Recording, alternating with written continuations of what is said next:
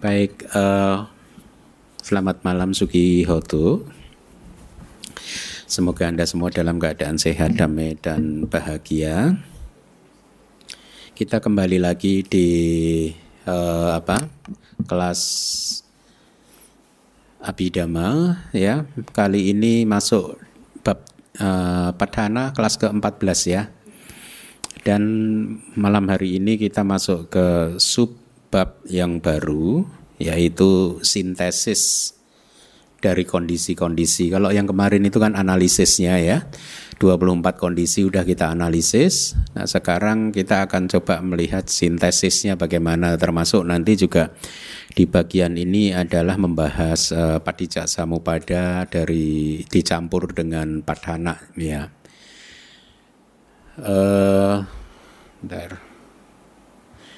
Tadi saya sudah bertanya ke Anda semua ya, apa eh, bahwa Anda paham kan dengan terminologi palinya. Jadi saya akan terus ya dengan menyebutkan istilah-istilah Pali karena memang itu akan lebih eh, lebih bagus buat Anda ya karena seperti yang Anda ketahui um, setiap guru menerjemahkannya dengan istilahnya masing-masing. Ya, belum buku-buku berbahasa Indonesia istilahnya juga belum baku. Jadi kalau Anda tahu sumbernya, tahu, tahu terminologi dalam bahasa palinya, maka Anda lebih mudah untuk memahaminya, melacaknya begitu ya. Nah, mari kita mulai.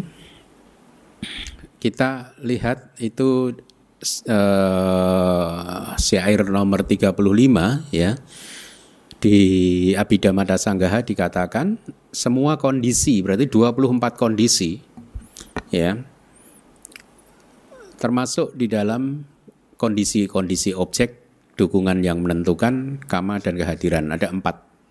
Jadi itu maksudnya 24 kondisi menurut Abhidhamma Sanggaha, pengarang Abhidhamma Sanggaha, semuanya itu termasuk di dalam aram anak pacaya itu yang sudah saya beri warna kuning kan yang palinya. Aram anak pacaya upanisaya pacaya kama pacaya adik pacaya. Ya empat itu itu Terus kita lihat penjelasan dari Wibawini. Sekarang untuk memperlihatkan semua kondisi sebagai ringkasannya hanya ada empat jenis beliau mengatakan kalimat semua kondisi atau pacaya atau 24 kondisi semuanya itu termasuk di dalam kondisi-kondisi objek dan seterusnya gitu. Maksudnya itu itu itu di kalimat awalnya kan begitu.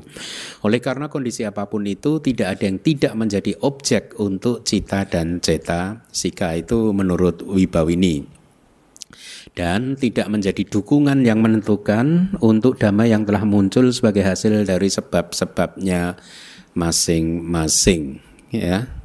Apa maksudnya? Oleh karena kondisi apa pun itu tidak ada yang tidak menjadi semuanya itu adalah objek untuk cita dan cita seka maksudnya dan juga tidak ada yang tidak menjadi dukungan yang menentukan untuk dhamma yang telah muncul sebagai akibat hasil dari sebab-sebabnya masing-masing gitu. Paham ya? Ya. Uh, pernyataan di Abhidhamma Sanggaha dan Wibawinidika ini uh, seado-seado di Myanmar sepertinya tidak sepakat dengan dengan pernyataan ini ya. Uh, apa beliau atau para seado mengelompokkan 24 kondisi itu di dalam uh, empat kelompok yang berbeda tadi. Jadi tidak 24 kondisi itu masuk di Aramana, Upanisaya, Kama, dan Ati, tetapi di Myanmar masing-masing kelompok itu tadi itu e, mencakup beberapa kondisi-kondisi tertentu yang beberapa dari mereka tidak saling overlap begitu ya. Oleh karena itu eh, eh, pernyataan ini tadi sepertinya ditolak oleh para seyado di Myanmar gitu ya. Nah, eh, dengan demi dengan kata lain para seyado tidak menyederhanakan, tidak sesederhana itu bahwa 24 kondisi itu bisa semuanya dikelompokkan ke dalam Aramana Upanisaya, Kama dan Adik Bacaya tadi ya. Tapi beliau eh, menganalisisnya dengan menurut saya lebih detail seperti di slide yang sudah saya buat uh, sudah dibagikan juga kan ya. Sintesis dari kondisi-kondisi di dalam kelompok Aramana Pacaya itu hanya ada empat, yaitu Aramana Adipati dan seterusnya begitu. Jadi maksudnya itu apa? Di, maksudnya adalah bahwa di dalam aram, mana adipati dan seterusnya yang empat hubungan kausalitas tersebut itu cirinya juga bercirikan aram anak pacaya. Gitu ya. Nah, bagaimana Anda memahaminya? Anda harus ingat aram anak adipati itu bagaimana sih aram anak adipati? Hubungan kausalitas atau uh, kondisi yang dinamakan Eh, penguasa, objek sebagai penguasa ya. Itu kan aram mana adipati objek sebagai adipati. Itu penerjemahan yang benar sesuai dengan maknanya ya di dalam hubungan Aramana Adipati yang nomor satu itu, Pacayut Panak Damanya itu menguasai cita dan cetasika sedemikian rupa sehingga eh, Pacaya Damanya ya, menguasai cita dan cetasika sedemikian rupa sehingga mau tidak mau ya Aram anak tadi tapi dengan syarat yang sudah digarung katwa bahasa palinya kalau adipati itu kan ada garung katwa sudah sangat dihormati dianggap penting mungkin sering dipikirkan sangat diinginkan gitu. Aramana ini menjadi penguasa terhadap cita dan cetasika ya. Sehingga mau tidak mau cita dan cetasika mengambilnya sebagai objek gitu kan kalau aramana adipati kan. Dan itu kan cirinya ada aramana pca dan kelompok pertama ini kan arah mana ya kan? Ya tidak. Sebenarnya mudah juga sih tanpa dijelaskan dari namanya karena ada arah mana juga. Tapi lebih bagus juga saya menjelaskan sih supaya Anda mempunyai pemahaman yang kokoh itulah. Itulah mengapa di dalam kondisi arah mana adipati yang seperti itu tadi ya, itu bekerja mirip dalam hubungan kausalitas arah mana pacaya. Arah mana pacaya kan ada satu arah mana objek sebagai pacaya dhamma, kemudian akhirnya ada cita dan cetasika yang mengambilnya sebagai objek. Bedanya kalau adipati itu ada kayak objeknya itu sudah dianggap sedemikian kuatnya begitu kan jadi penguasa. Tapi kan mirip. Mirip begitu ya. Paham ya?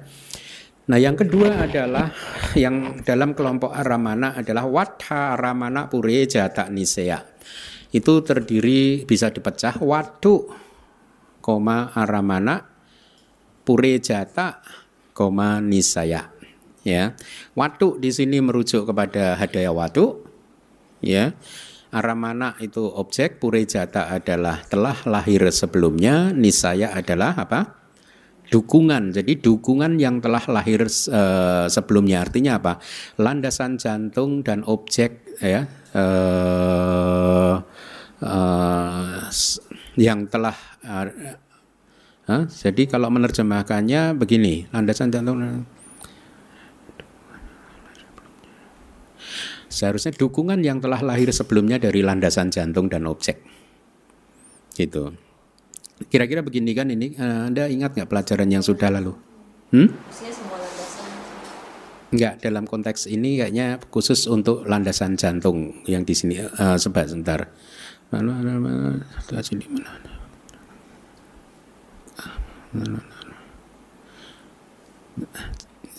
Uh, harusnya ini khusus untuk landasan jantung karena Wada aramana pure jata nisaya itu adalah situasi di mana hadaya wadu ya sebagai landasan untuk kemunculan cita dan cetasika ya. Jadi Hadaya watu sebagai landasan untuk kemunculan cita-cita sika, tapi pada waktu bersamaan dia juga jadi objek pengamatan dari cita-cita sikanya. Makanya itu hanya bisa terjadi di dalam wipasana. Ya, jadi hadaya watu menjadi landasan untuk cita dan cetasika yang muncul, ya, dengan bersandar pada hadaya watu tadi dan sekaligus cita dan cetasika tersebut mengambil hadaya watu sebagai objeknya. Jadi hal ini terjadi ketika seseorang berwipasana. Kalau kita bikin semua landasan tidak terjadi pengamatan itu.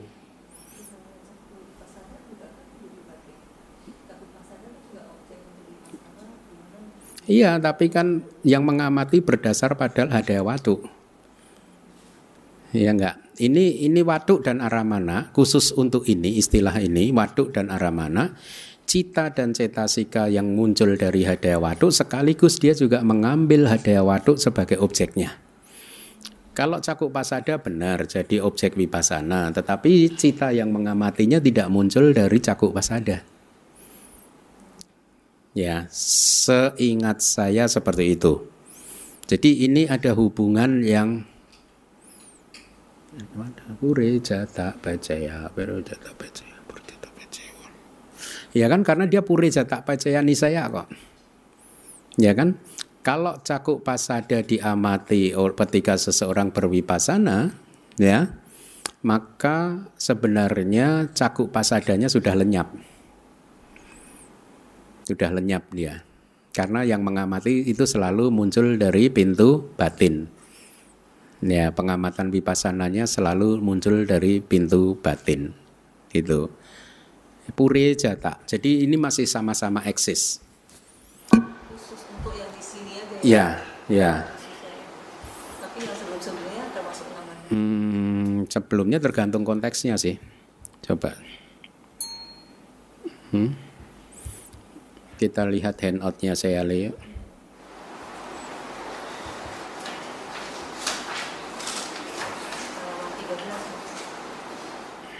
Eh, kalau di sini pasti global sih ya istilahnya ya, global ya. Waduh, iya kan? Di sini nggak ada waduk aramana kan? Eh, ada ya? Hah?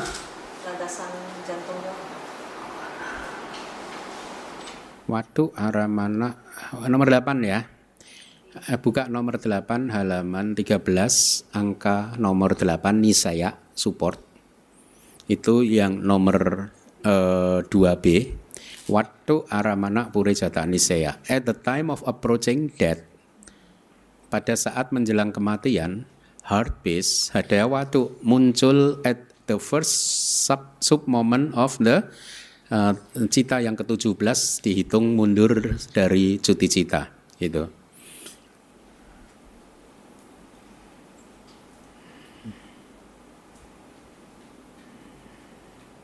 Ya. Tapi ini kurang lengkap harusnya. Karena ini bisa terjadi di wipasana juga. Tidak harus di Maranasana Witi. Kalau seseorang berwipasana kan mengamati wadu araman, mengamati landasan jantungnya, itu bisa landasan jantungnya belum lenyap. Itu, ya. Anda bayangkan aja eh, Manodwara Widi.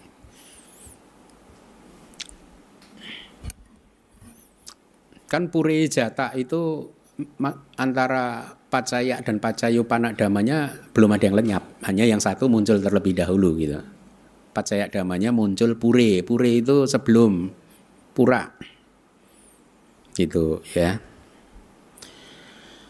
Eh, nah, karena dengan cara bekerja yang sedemikian itulah maka kembali lagi Wada Ramana Puri Jata Nisaya masuk dalam kelompok Aram Menak Pacaya. Itu sebenarnya lebih lengkapnya Aram kelompok satu itu Aram Menak Pacaya sih.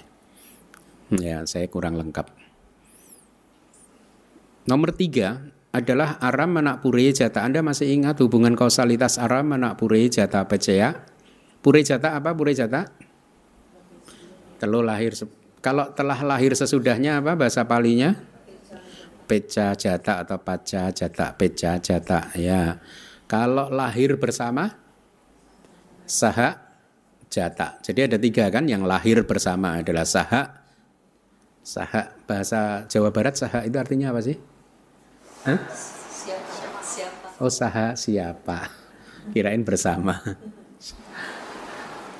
Kalau bahasa Jawa Tengah saha itu bersama loh kayaknya. Sama dengan Pali. Iya. Iya. Waktu aja bahasa Jawa, Jawa Tengah juga kala. Yang diadopsi ke bahasa Indonesia juga kan kala kan. Bahasa Jawa Tengah itu banyak miripnya dengan Pali. Oke, kembali lagi. Pure jata, aram anak pure jata yang ketiga. Ini kan hubungan kausalitasnya masih ingat nggak sih? Aram anak pure jata, objeknya muncul sebelumnya, lahir sebelumnya. Nah, Anda tinggal ingat-ingat aja Pancadwara Widi Semua di panca dwarawidi proses kognitif di pintu panca indera objeknya kan lahir sebelumnya kan? Ya. Jadi mas artinya di sini aramana purijata itu masing-masing uh, dari lima objek panca indera ya itu adalah pacaya dhamma ya dengan jalan objek yang telah lahir sebelumnya untuk pacaya damanya kan pacaya damanya yang mana dalam hubungan ini cita dan cetasika yang muncul di proses kognitif pintu panca indera itu semua pacaya damanya gitu ya tapi sebenarnya kalau mau uh, objek ya hanya uh, biasanya hanya cakup winyana ya secara spesifik ya yang mengambilnya dia sebagai objek gitu ya nah oleh karena itulah uh, dia masuk di dalam kelompok aramana pacaya ya. Kemudian yang keempat, wipayuta. Ini minggu lalu kayaknya kita udah bahas panjang lebar ya. Uh, tapi ada tanda bintangnya itu lihat di slide. Itu artinya saya lupa memberi keterangan. Itu artinya sometimes. Kadang-kadang.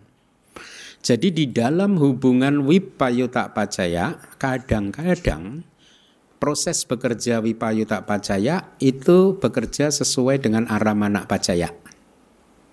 Oke? Ya.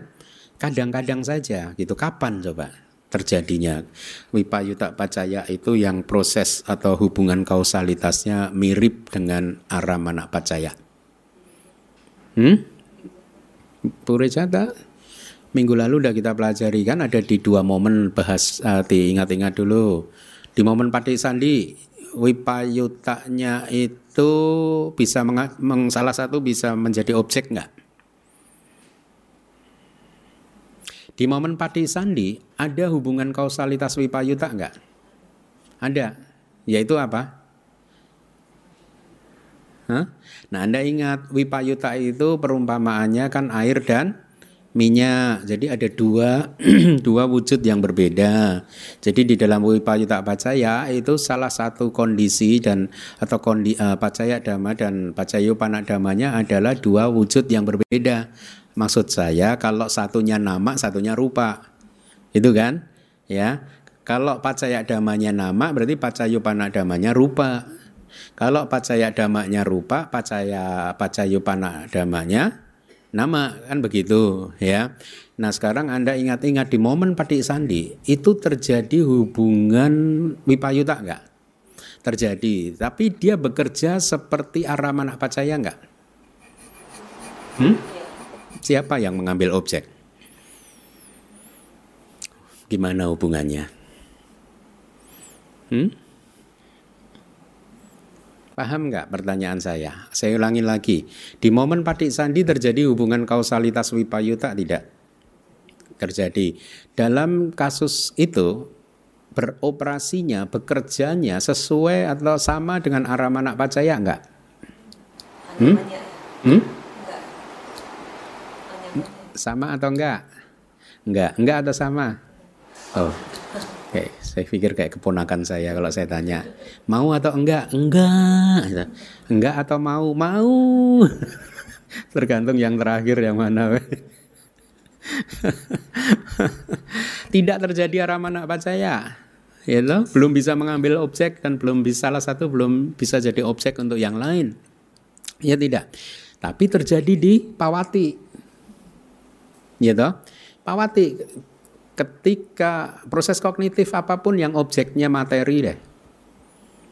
Ya. Itu kan terjadi hubungan seperti aramana pacaya. Paham? Atau anda ingat-ingat dulu proses kognitif pintu panca, eh, pintu mata misalkan atau ini mewakili pintu panca indera kan? Ya. Objeknya apa? Rupa, aram, mana? Ya, pacayu panak damanya cita-cita sika di proses tersebut ya meskipun kadang tadi saya katakan ada guru yang hanya menyebutkan sebagai cakup winyananya secara spesifik gitu ya. Nah eh, itu kan wipayuta betul tidak? Tapi bekerjanya kan sama dengan aramana ya? Itu makanya dia diberi tanda bintang kadang-kadang. Artinya kadang-kadang adalah ketika hubungan kausalitas itu terjadi di dalam kehidupan sehari-hari. Paham ya? Nah, jadi hanya empat ini sesungguhnya yang bekerja sama dengan aramana pacaya. Ya, Kemudian sintesis yang kedua, eh, maaf, bentar. Tadi juga kita udah dapat aramana adipati kan? Ternyata aramana adipati tidak hanya bekerja seperti dengan secara seperti aramana pacaya, dia juga bekerja dalam model itu ya mungkin yang lebih tepatnya ya. Dalam model upaniseya PCO, PCA. Kalau saya menyebut PCA jangan bingung ya ini memang gaya Myanmar. Gitu. Gaya Myanmar itu pacaya karena dia double C, mereka akan membacanya PCA supaya kita paham. Oh kita tahu kalau PCA itu berarti C-nya double gitu. Gitu. Aramana pacaya ya. Di sini Aramana Adipati. Dia bekerja dalam hubungan juga model Upanisaya Pacaya. Anda bisa menjelaskan enggak? Ya, kalau Anda ingat tabelnya dulu kayaknya kalau nggak salah Aramana Adipati dan Aramana Upanisaya itu mirip-mirip kan? Mirip ya. Ya. Bedanya kan sangat tipis gitu kan katanya gitu. Jadi kan pemahamannya begini, kalau Aramana Adipati itu objeknya jadi Adipati. Gitu. Adipati itu penguasa. Seperti menteri atau seperti raja gitu. Kalau di Aramana Upanisaya itu objeknya itu menjadi pendukung yang sangat kuat. Ya. Jadi dalam hubungan aramana upanisaya, objek itu menjadi pendukung yang sangat kuat sehingga dia bisa membantu istilahnya lah ya. Anda ingat nggak definisi aramana itu ada dua, aramana dan alam bana. Kalau aramana itu adalah pak taman tempat untuk bersenang-senang kan, cita dan cetasika itu bersenang-senang di sebuah taman. Nah tamannya itu objek atau alam bana. Cita dan cetasika itu sebenarnya seperti orang yang lemah, orang yang maaf ya cacat gitu. Dia membutuhkan pegangan supaya bisa berdiri tegak, ya enggak? Pegangan di sini itu kata ini uh, adalah alam bana kan.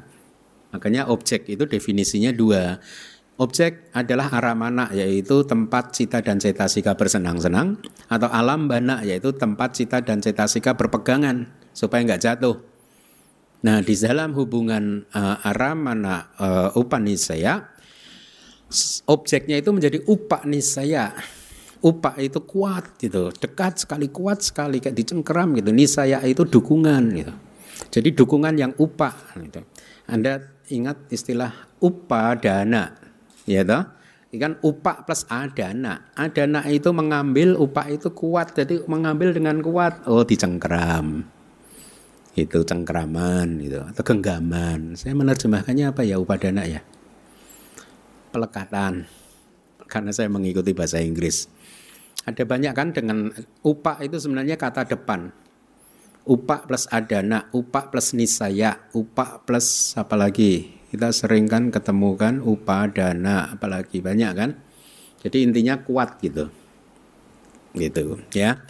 Nah, jadi di dalam aram mana upanisaya objeknya itu menjadi dukungan yang sangat kuat sehingga cita dan cetasika di dalam proses kognitif bisa muncul untuk mengambilnya sebagai objek gitu ya. Nah, e, makanya Aramana Adipati itu masuk dalam kelompok upani saya paham ya. Kemudian yang Wadha Ramana Puri Jata Nisaya itu tadi juga sudah ternyata dia beroperasi juga dalam model Upanisaya juga. Tapi ingat ada bintangnya itu. Ya, sometimes gitu. Bagaimana? Kadang gitu. Kadang itu ada hubungan yang Upanisaya juga. Ya kadang tidak gitu. Kadang ada hubungan. Uh, uh, tadi masih ingat ya Wada Aramana Jata itu jadi Hadawatu sebagai tempat bersandar untuk kemunculan cita dan cetasika sekaligus juga sebagai objek untuk pengamatan Wada Aramana, Wadu Aramana ya. sekaligus dia dan dia muncul sebelumnya gitu. Kadang dia dukungan yang sangat kuat, kadang tidak gitu. Kemudian yang ketiga adalah aramana pure jata juga ada tanda bintangnya itu artinya sometimes kadang-kadang kadang dia bekerja dalam model upanisaya pecaya kadang tidak itu. Nah, Anda harus kembali lagi ingat dalam hubungan kausalitas aramana pure jata itu kan Anda tinggal ambil aja proses kognitif ya. Proses kognitif itu misalkan uh, lima objek masih uh, ambil lima objek panca indera salah satu gitu ya. Sebagai pacaya ya dengan objek maka uh, pacayu damanya adalah uh, kembali lagi cita dan cetasika dalam proses kognitif pintu yang bersangkutan gitu. Nah, dikatakan bahwa objek di sini kadang-kadang dia itu menjadi pendukung yang sangat kuat dalam ciri Upanisaya Pacaya. Kadang kalau dia menjadi objek yang ya Upanisaya Pacaya kayaknya ada kalimat garung katwa juga kan. Objeknya sudah sangat dihormati, sangat ini, sangat itu gitu. Ada kan ya kayaknya ya. Kalau Anda lihat di di teks eh, Panyawara itu ada kata-kata garung katwa untuk Upanisaya. Makanya di sini hanya kadang-kadang saja, kadang tidak. Kalau objeknya nggak dianggap penting, tidak terjadi hubungan itu gitu. Kemudian yang berikutnya Nana Kanika Kama itu bekerja dalam model cara beroperasi seperti Upanisaya Pacaya. Ada berapa kama pacaya? Dua. Yang pertama ini Nana Kanika Kama, yang kedua adalah Saha jata kama pacaya. Nana itu berbeda. Kanika itu dari kana. Kana itu momen. Ya, kama ika itu kayak mem, uh, menjelaskan ini menjadi kata sifat. Kama yang memiliki momen yang berbeda. Kama yang buahnya uh, kama yang memiliki momen yang berbeda ya. Bahasa Myanmar kalau kana itu kan sebentar momen gitu ya satu menit satu detik satu momen gitu kalau bahasa Myanmar sebentar ya gitu tunggu sebentar ya gitu bahasa Myanmarnya kena kena gitu. kena kena ya. jadi diadopsi bahasa Pali kena kena gitu, dua kali tunggu tunggu sebentar sebentar gitu. nah eh, untuk memahaminya maka Anda harus tahu Nana Kanika Kama itu bekerjanya seperti apa. Ya. Nana Kanika Kama berarti antara kama dan buahnya muncul di dua waktu yang berbeda. Ini adalah hukum karma yang biasanya orang secara awam ketahui. Itu merujuk kepada Nana Kanika Kama. Padahal hukum karma ada lagi sahajata kama, percaya. Ya toh? Yang ini yang umum tidak mengetahuinya gitu, hanya pelajar abidama yang mengetahuinya. Nah, sudah pasti sudah mudah untuk ditebak Nana Kanika Kama bekerja dengan cara model Upanisaya Pacaya. Kalau enggak buahnya enggak muncul juga kan?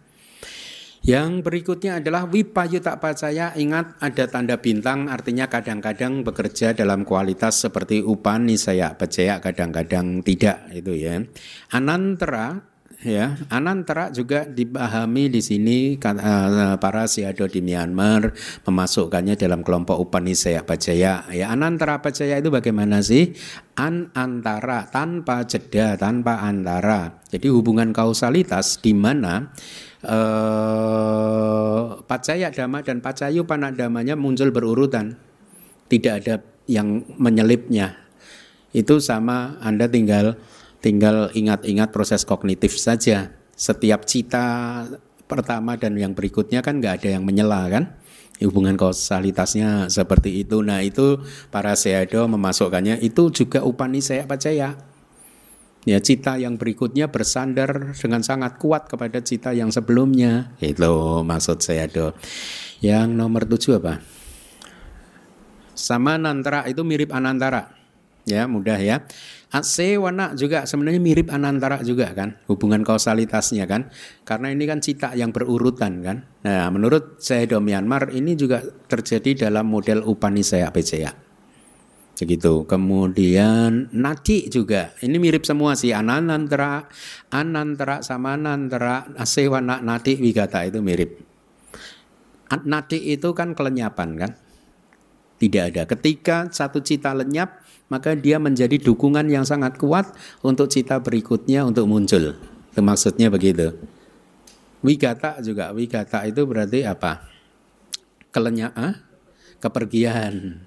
Kepergian. Ketika salah satu cita telah pergi, maka kepergiannya menjadi kondisi untuk kemunculan cita berikutnya.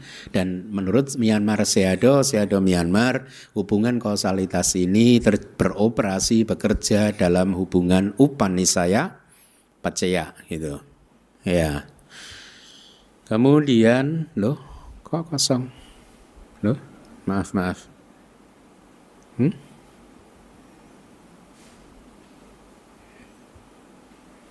Kok saya begini sih? Yang ketiga ini ya benar ya kama ya. Oh belum ada di sana makanya. Iya benar ya.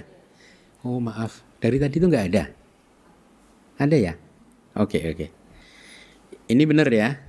Oke kita masuk dalam kelompok ketiga yaitu kama pacaya. Ya di sini hanya ada satu saja yaitu nana kanika kama.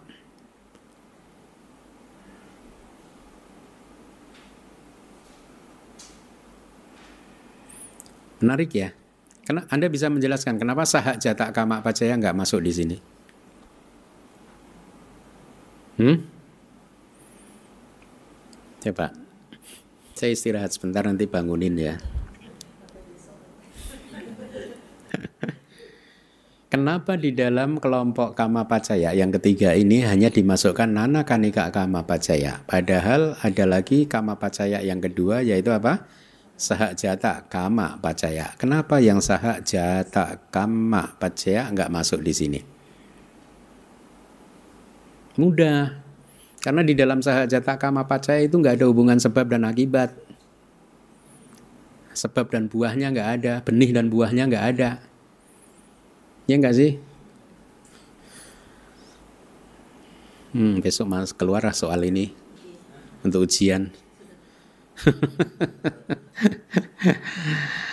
ya, gitu ya. Kita masuk kelompok berikutnya. Adik, Anda tahu adik, adik percaya adik itu ada, eksis. Ya, yaitu selama pacaya damanya adik ada, maka pacayo panak damanya muncul. Kalau pacaya damanya tidak ati, tidak ada, pacayo panak damanya juga tidak muncul, kan begitu, ya. Nah, eh, yang pertama adalah aramana adipati, tapi ada tanda bintangnya. Di dalam aramana adipati, objeknya menjadi adipati kan, dia menguasai cita dan cetasika sedemikian rupa sehingga akhirnya cita dan cetasika mengambilnya sebagai objek gitu ya. Itulah mengapa eh, uh, dalam hubungan ini antara objek dan cita-cetasika kan masih eksis bareng-bareng. Betul nggak? Makanya dia dimasukkan di kelompok adik pacaya. Tapi kok kadang-kadang saja kapan kesempatan ada aramana adipati di mana tidak terjadi hubungan kausalitas adik pacaya. Hmm? Nibana, nibana kan adik juga. Hmm, yang kan aramana adipati itu kan sometimes ada tanda bintangnya. Kadang-kadang dia bekerja dalam model adik pacaya berarti dengan kata lain kadang-kadang dia tidak bekerja dengan model atik. Berarti artinya aramananya sudah lenyap dulu. Ya gampang sih sebenarnya sih ketika Anda mengingat kejadian-kejadian yang lama ya yang sudah lenyap, sudah lewat, Anda ingat-ingat terus begitu kemudian muncul cita aku salah cita aku salah cita gitu. Kan pada saat itu objeknya udah nggak lenyap eh, udah nggak ada. Ya. Kalau cita, hmm? kalau cita yang jadi uh, arah mana? nggak nggak bisa kayaknya ya. Karena dia harus hati yo. Artinya kan citanya ya akses satu momen. Iya kan cita bisa jadi arah mana? oh iya. Oh iya iya iya iya maksud saya yang ati Bagaimana? Nggak mungkin. Justru itu yang termasuk sometimes tidak itu apakah Oh cita. Oh iya iya iya. Saya pikir cita masuk di adi. Nanti kalau cita itu pasti udah lenyap dulu, udah lenyap. Paham nggak sih? Ketika Anda mengingat ke- kesedihan Anda, misal katakanlah, atau kebahagiaan Anda lah, perasaan sukacita Anda, kemarin Anda bersukacita, berarti ada somana sawedana kan? Dari loba mula. Mahal loh maha kusala itu. Berarti kan somana sawedananya udah lenyap, ya toh? Tapi anda ingat-ingat lagi somana sawedana itu. Di situ udah nggak ada hubungan adik pacaya kan? Karena udah lenyap. Ya ya ya. Kemudian kita masuk di kedua sahak jata adipati. Ya, itu juga sometimes ya. Anda masih ingat bisa menjelaskan sahak jata adipati itu pacaya damanya apa saja sih? Empat adipati kan? Ya kan? Ya enggak? Yaitu apa? Canda, wirya, cita, wimangsa itu ya. Dia sahak jata kan, berarti dia menjadi pacayupana dhamma untuk cita dan cetasikanya yang lain, itu juga rupa gitu ya. Nah, kok kok di sini kadang-kadang kadang-kadang tidak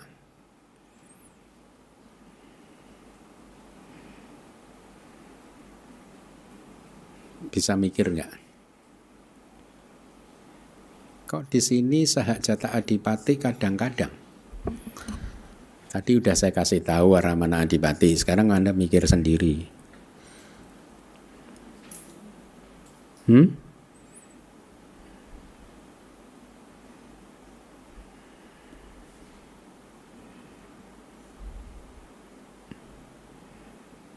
Kayaknya di buku juga nggak ada, saya juga mikir loh ini.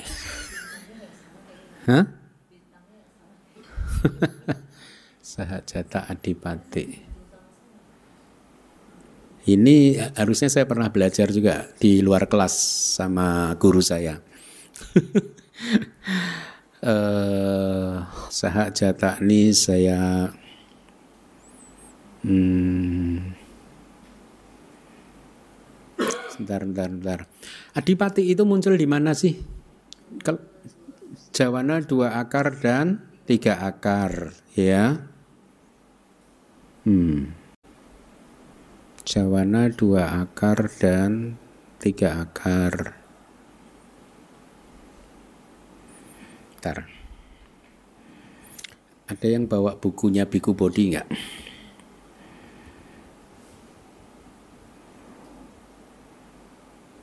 Hmm? Kita bab 8 ya.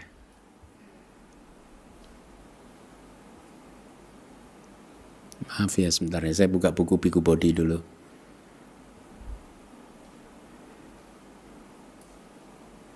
Halaman 368 ya, eh? Enggak, enggak, enggak.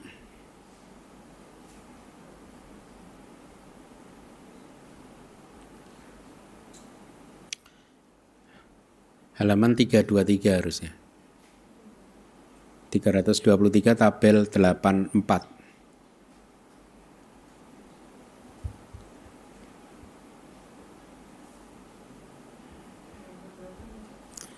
Tiga ratus dua puluh tiga tabel delapan empat saja tak adipati.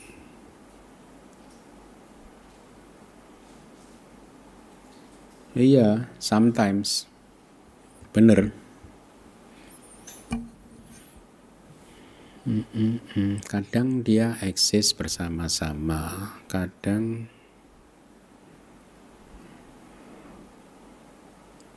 kita tinggalkan dulu ya.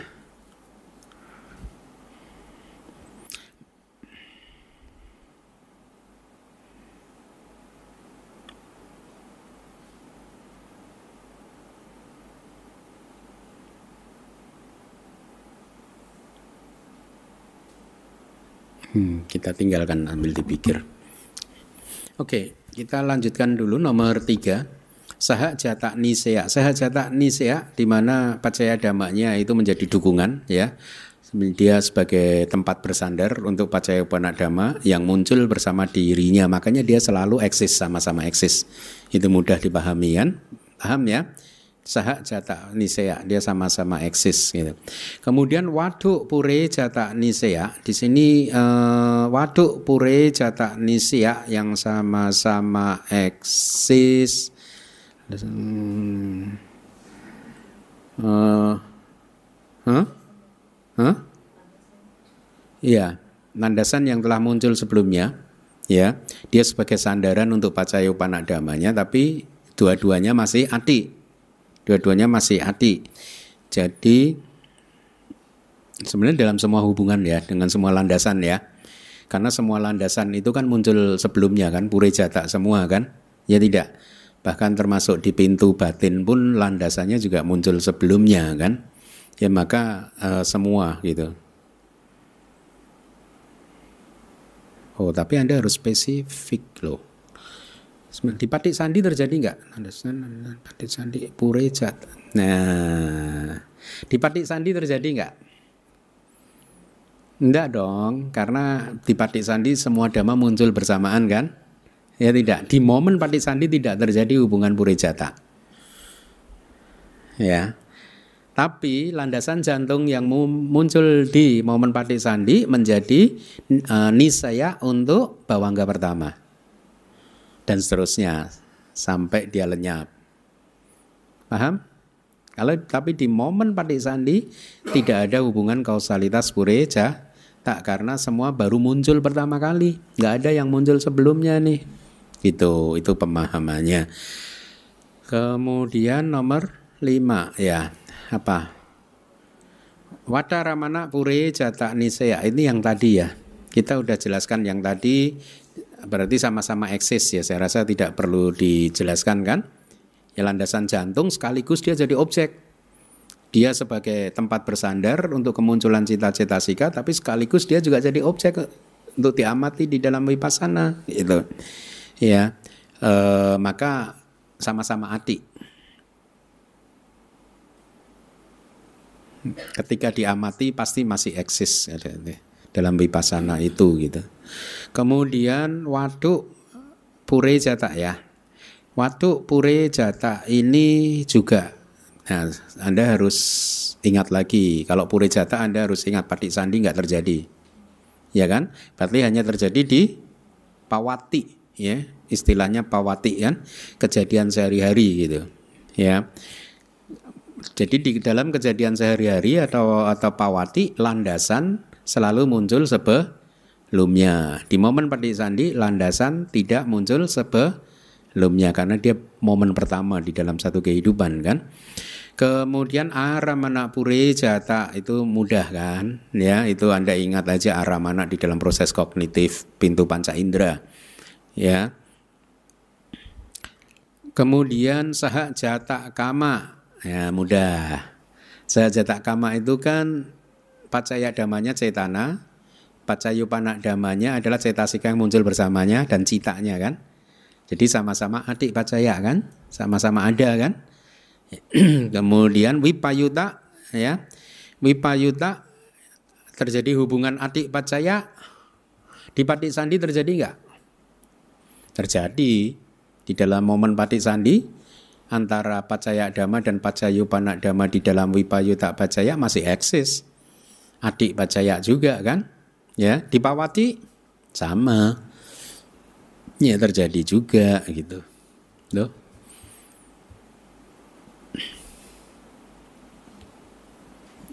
ya kita masih hetu hetu hetu ah iya hetu itu kan akar menjadi kondisi untuk cita dan cetasika yang muncul bersamanya dan juga materi yang lahir dari dari cita kan Nah, dalam keadaan seperti itu antara pacaya dhamma dan pacaya upana dhammanya adik kan masih kan? Masih sama-sama eksis kan? Adik itu kan masih sama uh, ada gitu, masih ada. Sahak jata udah pasti dia lahir bersama kok. Pasti adik. Enyak menyak pasti dia kayak tripod kok. Kalau dia nggak salah satu nggak eksis, tripodnya goyang. Ya. Wipaka Anda harus ingat uh, penjelasan Wipaka Pacaya gimana? Yang kelas pertama, kelas kedua kayaknya saya menjelaskan ini kan. Ingat nggak? Wipaka Pacaya itu adalah kondisi di mana Pacaya damanya itu mendukung kemunculan Pacayupana Dhamma tapi menjadi sama pasifnya gitu. Ya, sepasif dirinya sendiri gitu. Ya. Jadi hubungan ter ini terjadi di mana sih Wipaka Pacaya itu? Hmm? Ya, wipaka cita. Wipaka pacaya terjadi di dalam wipaka cita itu. Di dalam wipaka cita ada cetasikanya kan, ya. Makanya di dalam hubungan wipaka pacaya itu juga bekerja dalam model operasi seperti atik pacaya karena sama-sama masih eksis gitu. Kemudian ahara. Ahara bekerja dalam model adik pacaya ya uh, ahara itu dia kemarin Aling mungkin yang menanyakan ya memang fungsinya ahara pacaya itu mendukung yaitu fungsi utamanya. Tetapi harus diingat bahwa ahara pacaya juga memproduksi. Ahara jarupa kan? Ya tapi bukan fungsi utamanya sih. Fungsi utamanya dia mendukung.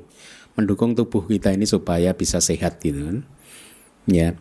Nah, di dalam uh, ahara pacaya ya uh, dukungan ini terjadi kalau dua-duanya masih eksis, dikatakan begitu. Kalau makanannya udah nggak eksis ya kelaparan lah. Kolaps, pingsan. ya, paham ya? Indria sekarang. Indria itu apa? Raja gitu ya Pacaya damanya menjadi raja untuk pacayo panak dama. Ya makanya dia masih sama-sama eksis. Itu terjadi pacaya uh, adik pacaya. Jana pacaya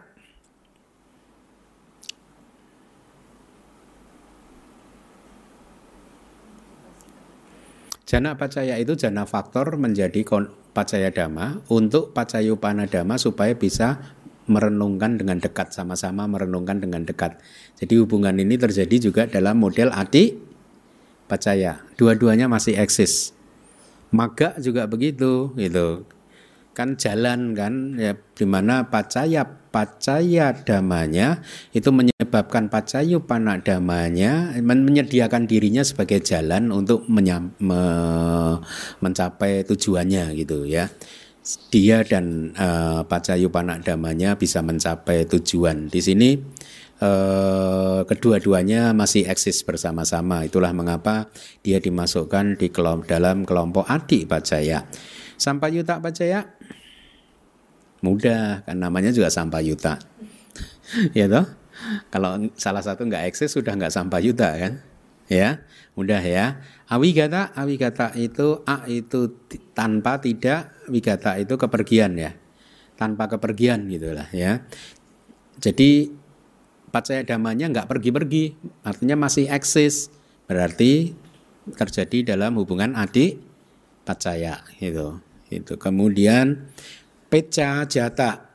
peca jata itu pacaya damanya membantu pacayupana damanya yang telah muncul hmm? Paca jata. Jadi pacaya damanya muncul sesudahnya. Pacaya damanya muncul sesudahnya. Pacaya dama muncul sesudah pacayu panadama. Ini hubungan yang yang ini ya apa spesial ya, di mana pendukungnya malah muncul belakangan. Anda masih ingat perumpamaannya itu apa kayak burung kelaparan itu dia bertahan hidup hanya dengan harapan aja loh. Dia berharap dapat makanan tapi dari harapannya itu malah dia hidup gitu. Makanannya datang belakangan. Ya nah di dalam paca jata pacaya ini anda bisa mengambil contoh enggak baca jata pacaya sebenarnya uh, antara cita cetasika dan objeknya juga terjadi kok pacaya dhamma pacaya pejata pacaya kok cita dan cetasika yang muncul belakangan malah mensupport uh, objek dan juga landasan mungkin ya. Hah? landasan kan? Ya untuk tetap eksis kan? Ya makanya kedua-duanya adik ada adik pacaya ya demikianlah jadi ada sedikit perbedaan di garis bawahi antara Abhidhamma Sanggaha Wibawini di satu sisi dan Sayado Sayado di Myanmar di sisi yang lain. Yang kita jelaskan ini tadi adalah uh, penjelasan dari para Sayado di di Myanmar yang ternyata diambil juga oleh Biku Bodhi. Saya kan pernah bertemu dengan Biku Bodi itu, saya kunjungin lah, saya berkunjung ke tempat tinggal beliau kan dua kali, ya, pay respect gitu. Karena beliau ini itu adalah guru yang meskipun saya kenalnya belakangan, tapi sejak masih mahasiswa dulu, saya itu sangat istilahnya kagum dengan beliau lah. Kagumnya itu lebih pada saya mengagumi dan menghormati beliau karena dedikasi beliau menerjemahkan bahasa Pali, kitab Pali gitu ya. Kemudian semua karya tulisnya itu kalau menurut saya itu sangat berkualitas. Uh, paper-papernya beliau Anda bisa dapatkan di internet. Anda ketik Biku Body PDF itu muncul banyak itu dan Anda baca.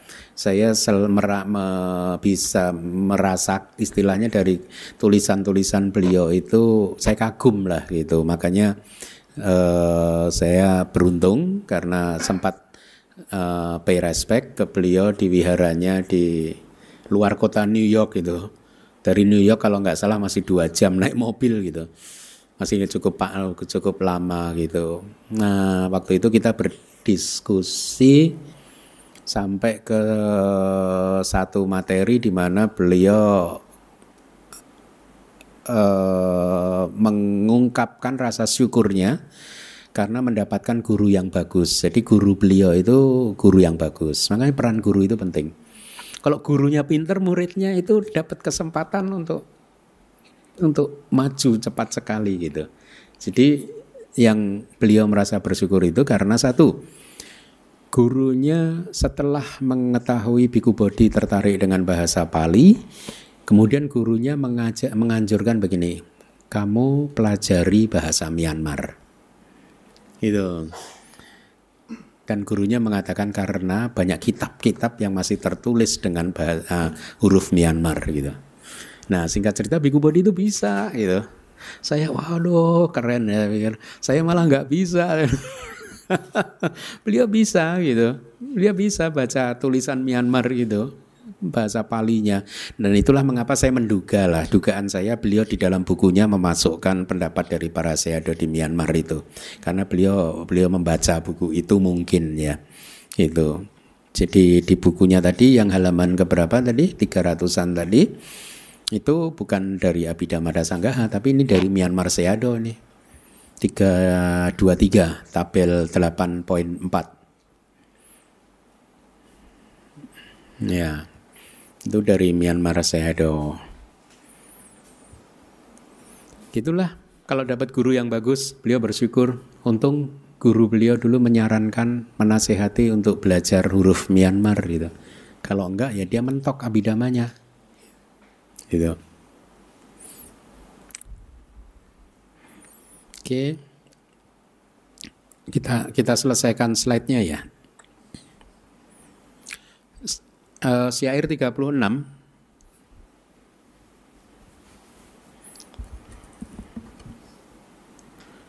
ini ini ini bagus ini.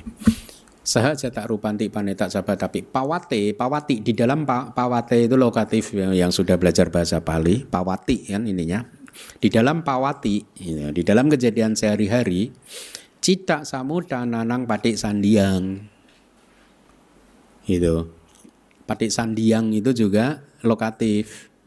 Di momen patik sandi itu yang ada adalah eh, sebentar.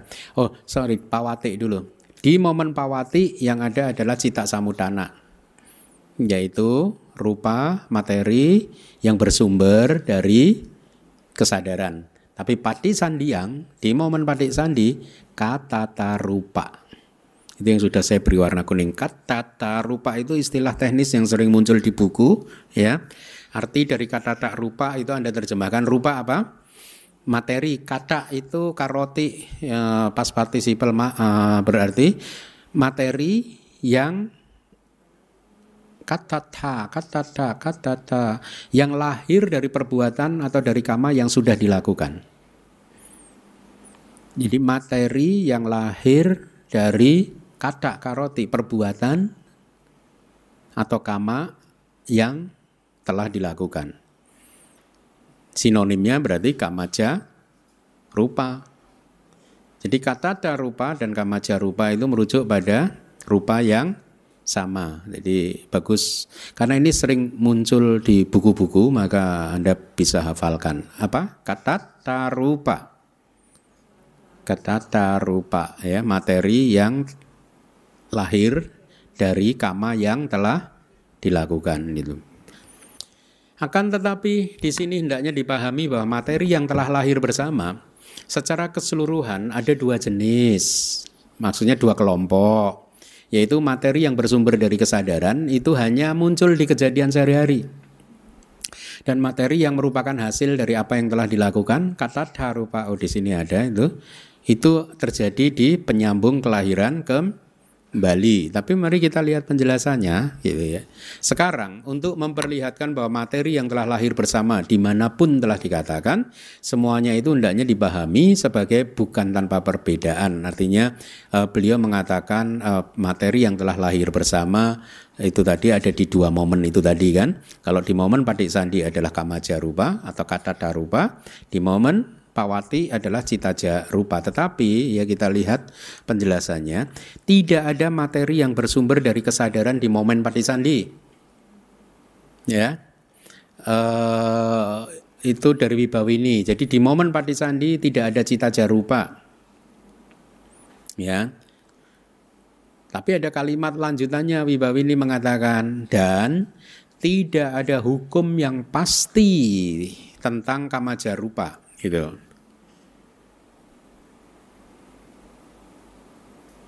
Artinya begini, tidak ada hukum yang pasti itu apakah kama jarupa hanya muncul di pati sandi? Gitu. Ya. Apakah kama jarupa tidak muncul di pawati? No, tidak ada hukum yang pasti gitu ya. Jadi eh Begitu itu tadi penjelasan materi yang sahak jata itu ada dua jenis itu hanya pengelompokannya saja ya. Materi yang merupakan eh, hasil dari kama kama jarupa muncul di patik sandi, tapi cita jarupa hanya muncul di pawati. Cita jarupa tidak muncul di patik sandi. Oke, tetapi nggak ada hukum yang pasti apakah kama jarupa nggak bisa muncul di pawati di kejadian sehari-hari gitu. 37. Jadi damak-damak yang lahir di tiga waktu dan terbebas dari waktu, nah ini klasifikasinya.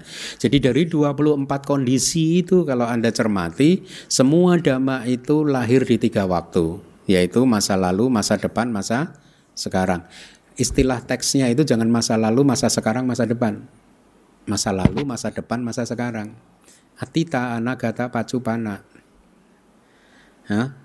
Kalau Anda menyebutnya nanti Anda ceramah di anu, masa lalu, masa sekarang, masa depan. Belajar di mana? Kasihan ya Bante Keminda. Jadi menyebutnya gimana? Atita itu masa lalu, atita anagata masa depan, pacu pena anagata, anagata, naagata na itu tidak, agata itu datang. An agata. Agata itu sebenarnya agata itu sudah datang. Agata, agacati itu uh, datang. Agata pas partisipal sudah datang, tapi ada annya tidak sudah datang, belum datang gitu. Bahasa Bali itu kayak gitu. Tidak tidak sudah datang. Artinya belum datang masa depan gitu. Pacupana itu masa sekarang berarti apa? Atita anagata pacu pana masa lalu masa depan masa sekarang. Jadi dari 24 hubungan kausalitas itu Anda kalau cermati semua dama-dama itu kalau dirangkum bisa dikelompokkan dalam tiga waktu dan terbebas dari waktu. Yang terbebas dari waktu itu apa? Hmm? Mm -mm.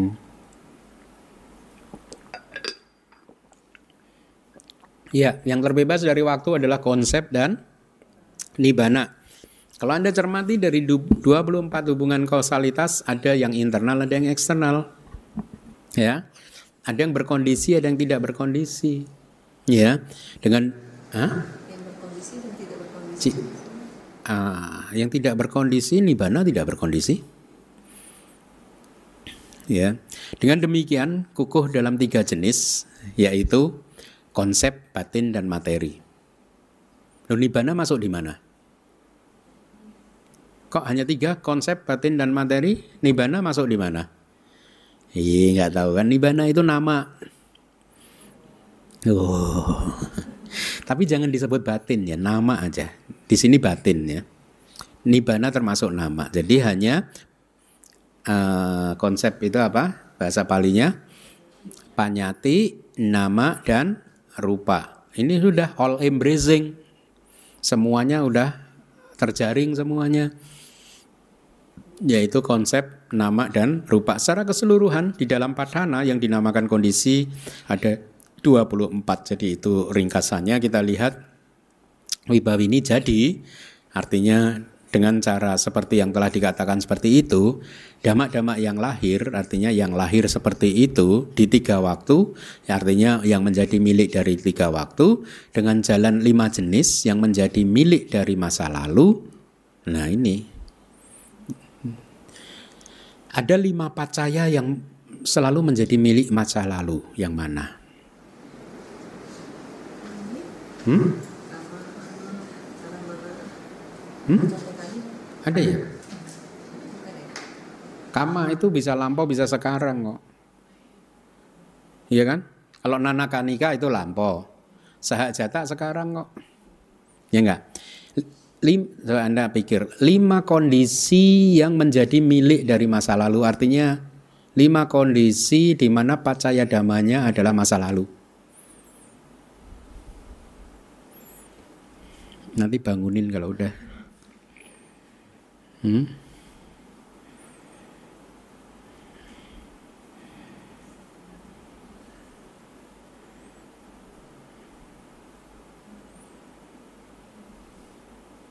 Lima kondisi dari 24 hetu pacaya. Kondisinya masa lalu enggak? Apa? Kok dapat dari mana itu? Contekan. Contekan pasti. Anantara pacaya samanantara pacaya asewena pacaya nati pacaya dan wigata pacaya oh di. Lima itu menjadi milik masa lalu. Ya toh? Iya nggak sih? Paham ya Anantara itu kan harus lenyap dulu.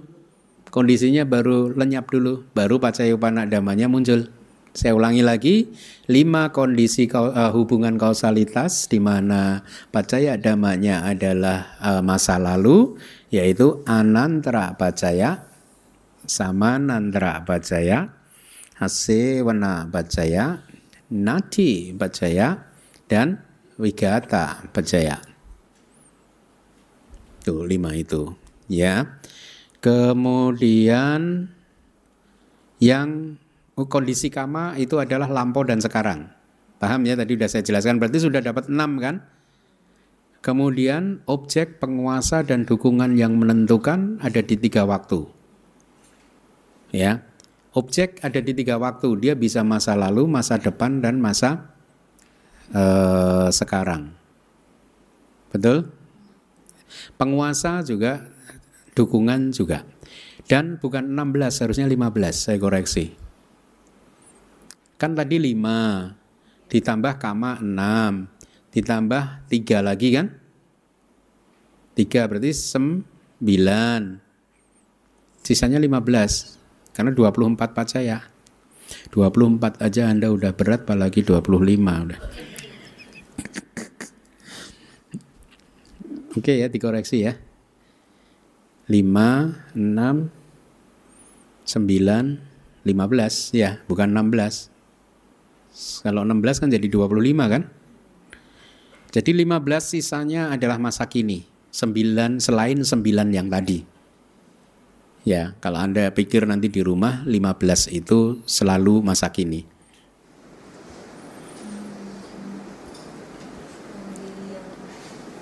Hmm? es apa yang handout yang saya lihat yang tiga yang arah mana adipati upani saya termasuk bebas waktu juga. Arah mana? Oh itu ada yang terbebas dari waktu. Arah mana adipati dari upani saya. Hmm?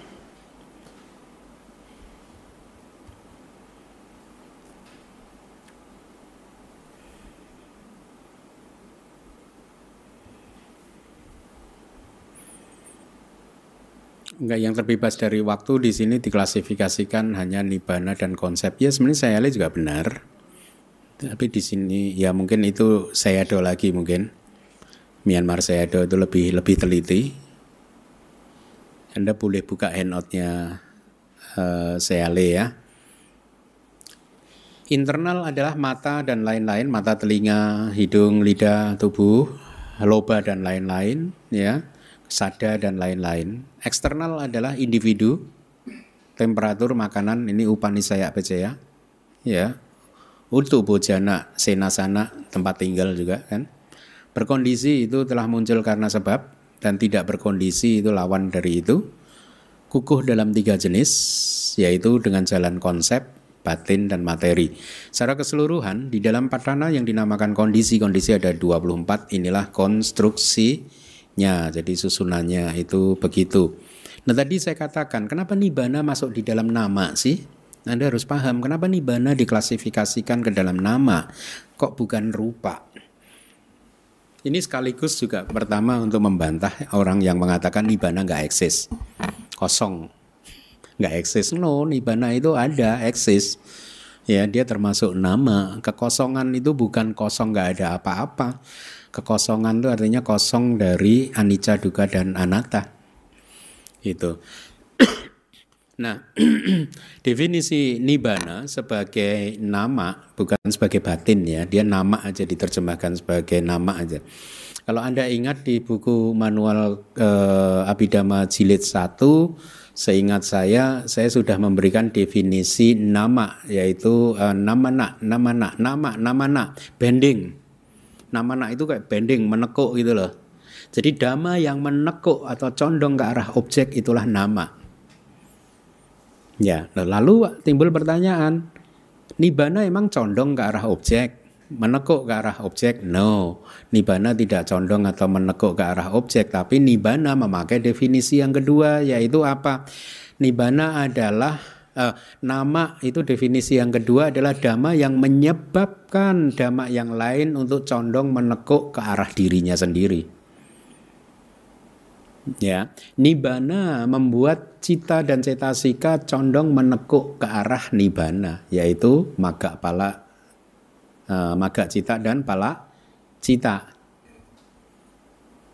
Lalu muncul lagi pertanyaan, loh emangnya rupa tidak membuat cita dan cita-cita condong menekuk ke arah dirinya, iya membuat ya cita dan cita-cita mengambil dia sebagai objek tetapi dikatakan bahwa rupa tidak mempunyai kekuatan untuk memaksa cita dan cita-cita. Tapi nibana dikatakan dia mempunyai ke, ke, kemampuan untuk membuat cita, maga cita dan pala cita bersama cita-sikanya untuk condong mengambil dia sebagai objek.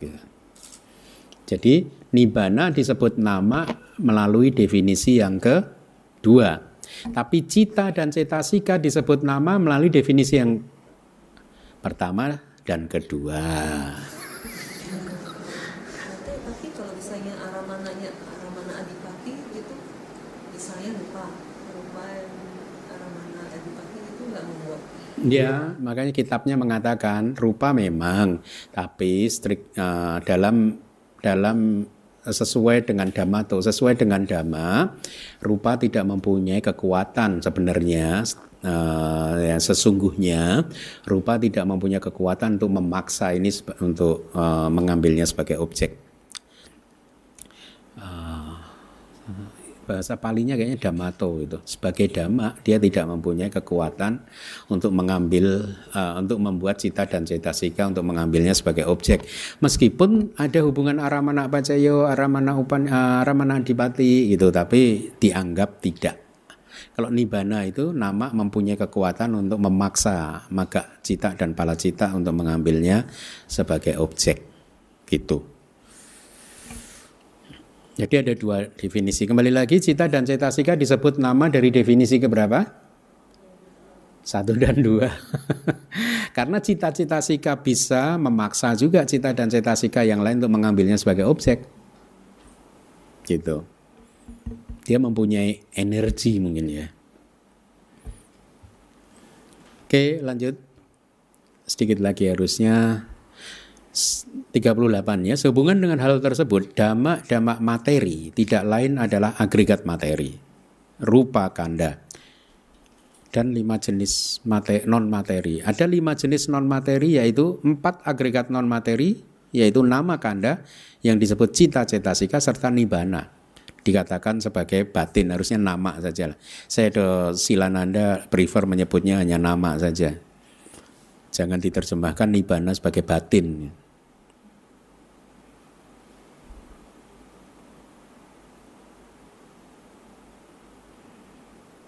Hmm. Kemudian sehubungan dengan hal tersebut artinya di antara konsep nama dan rupa itu dan selesai. Oke, okay, selesailah kelas kita malam hari ini.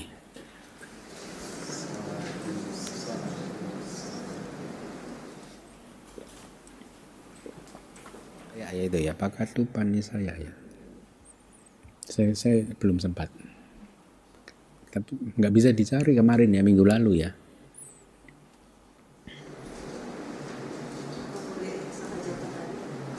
Sahajata ya. Sahajata ya.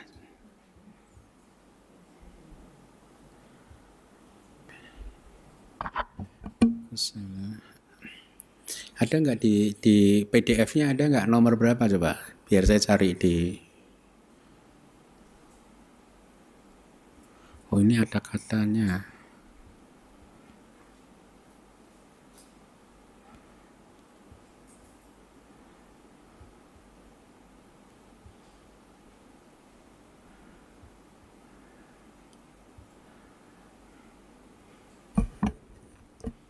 Kalau yang di Panyawaranya yang yang Padana ya Padana Pali artinya Abhidhamma Pitakanya Sahak Jatak Pacayo itu Kusalo Damur 419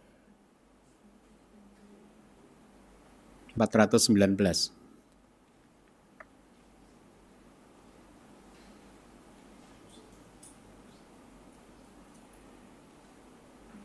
Udah?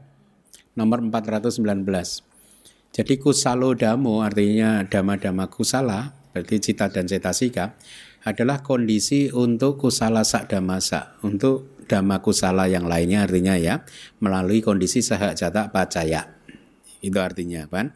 Terus kan dijelaskan kusalo eko kando ya satu agregat yang baik. Artinya ini muncul di kesadaran yang baik. Ada empat nama kanda yaitu Wedana kanda, Sanya kanda, Sangkara kanda dan Winyana kanda kan. Di sini diambil satu agregat. Anda ambil satu agregat yang mana pun gitu. Tin lanang kandanang sahajata pajayana bejo adalah kondisi untuk tiga agregat yang lain melalui sahajata pajaya nama kanda saja ya. Teo kanda tiga agregat ya. Eka sak kanda sa untuk satu kanda, sahak jatak nak melalui sahak jatak pacaya, pacayo adalah kondisi. Berarti tiga agregat mental atau tiga nama kanda adalah pacayo kondisi untuk satu agregat sisanya. Jadi ini bicara empat nama kanda melalui sahak jatak pacaya. Dua kanda, dua kanda adalah kondisi melalui sahajata bacaya untuk duinang kandanang untuk dua kanda juga gitu. Paragraf yang berikutnya kusalo damo adalah kondisi untuk abya kata sadamasa. Untuk uh, abya kata dama yang yang tidak bisa ditentukan melalui kondisi sahajata bacaya penjelasannya kusala kanda agregat-agregat yang baik adalah kondisi untuk materi-materi yang bersumber dari cita Paham? Jadi pacaya damanya adalah kusala kanda, pacayupana damanya adalah materi yang cita samudana. Materi itu adalah abhyakata dama. Ya, paham ya? Kita tidak bisa mengatakan materi itu kusala atau akusala.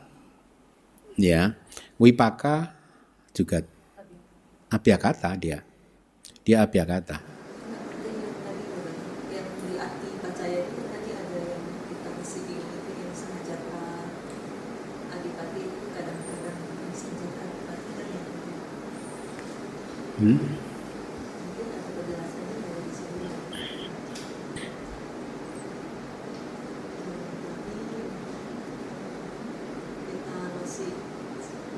Berarti carinya yang di adipati. Cari yang di adipati.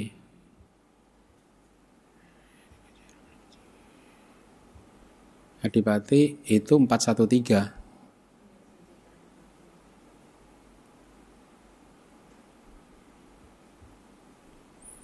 Iya.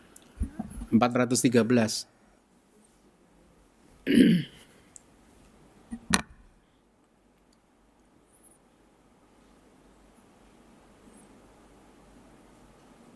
Itu ada tuh.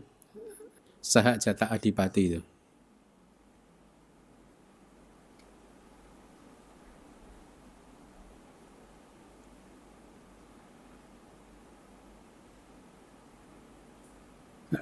Mau cari jawaban itu berarti kita fokus di jatah adipati. Sahak jatah adipati itu yang paragraf 413 itu penjelasannya kusala adipati ya adipati di kesadaran-kesadaran yang baik adalah kondisi untuk sampayuta kanang kandanang agregat-agregat yang berasosiasi dengannya. Jadi dia masih sahajata yang tidak sahajata kalau sahajata pasti sahajata ini ya yang tidak sah. Oh. Ada aku salah adipati? Ya dia aku salah jawana. Oh atik ya kadang atik gitu ya tadi ya. Kadang atik ya. Hmm? kadang-kadang nanti gitu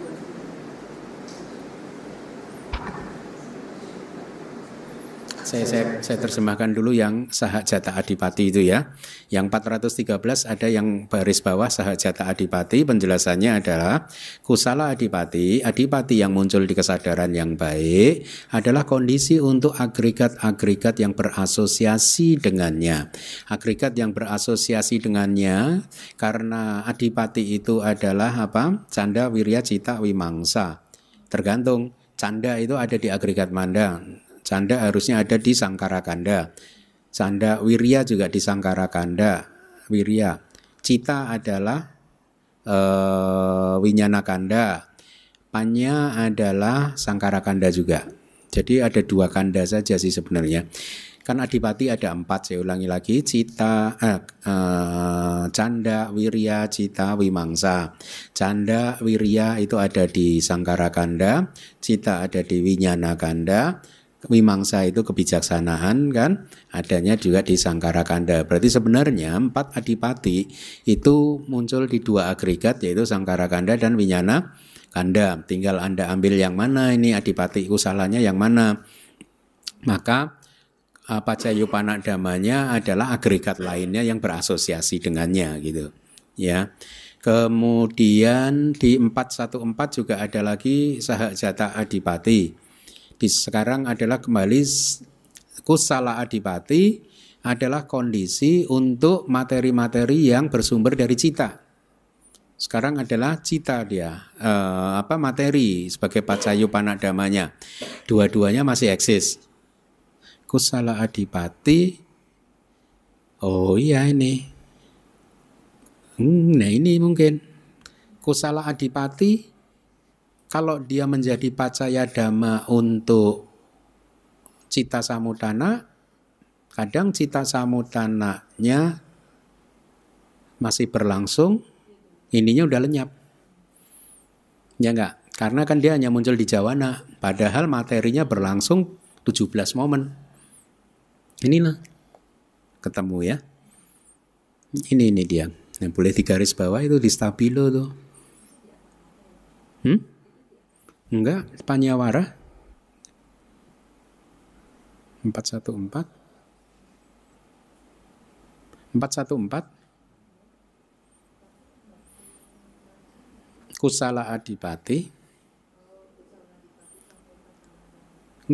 Enggak kusala adipati cita samutananang rupanang adipati bajayana bajayo. Nah itu kalau mau di stabilo itu untuk jawaban yang tadi. Berarti salah satu udah nggak eksis. Untung buka ini. Kita lihat kata-katanya ada penjelasan nggak 414.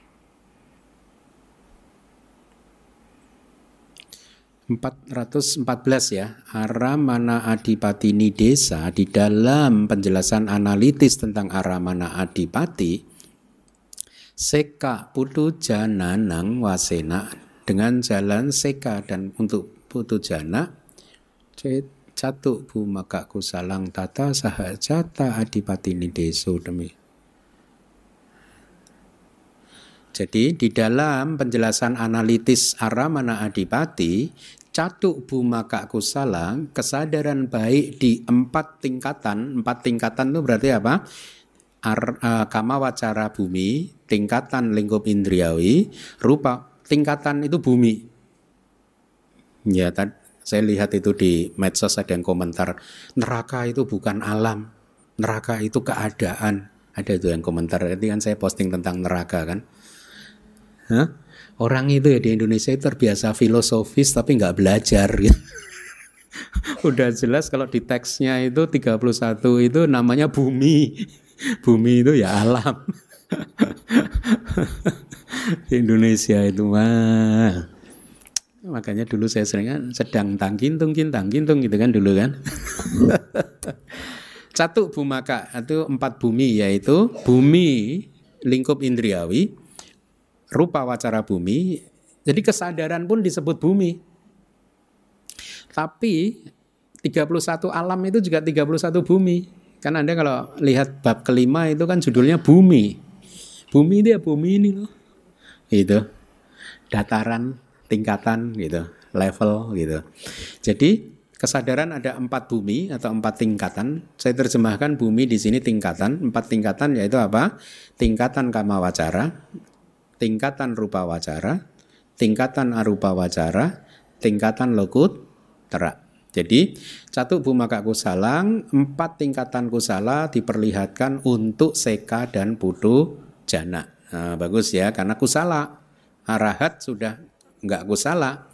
Itu demikian pula untuk sahak pati ini DC adipati ini. Demikian juga untuk penjelasan analitis di sahak jata adipati. Arahato utama damang adigatata logia kusalesu garu garu nati agam aku wadasito. Uh, tidak ada berarti di dalam logia oh arahat ya tidak ada tidak ada garuk karuk tidak membuat di dalam kesadaran ini logia kusala tidak ada, tidak membuat logia kusala sebagai kesadaran yang penting gitu ya dihormati karena dia sudah melampauinya gitu. Kira-kira begitu hanya penjelasannya tuh. Oh nggak ada lagi ya tiga kita lihat tiga empat satu empat ya empat satu empat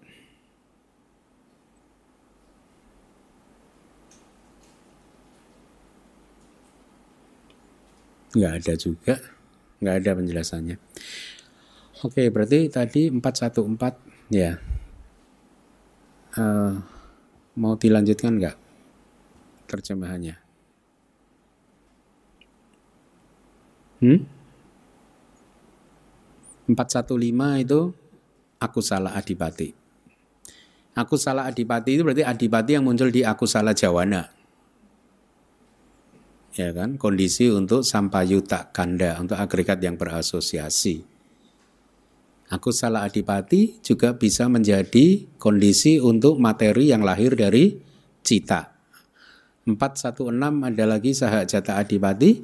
Wipaka abhyakata kirya abhyakata adipati. Berarti adipati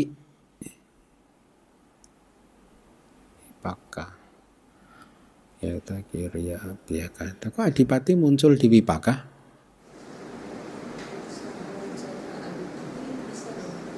hmm?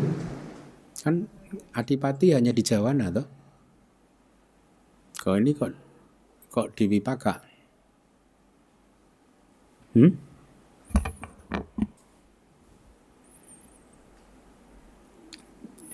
416 paragraf 416 Wipaka kata Kirya kata Adipati. Kau ada di Wipaka ya? Makanya tadi saya sempat berpikir oh iya. Ya. Ya. Karena dia Jawana ya. Ya. Dia adalah kondisi untuk cita samudana yaitu cita ya, uh, rupa yang lahir dari cita dan sampayuta kanda agregat-agregat yang berasosiasi dengannya. Hmm, nggak ada lagi. Yang lainnya aramana adipati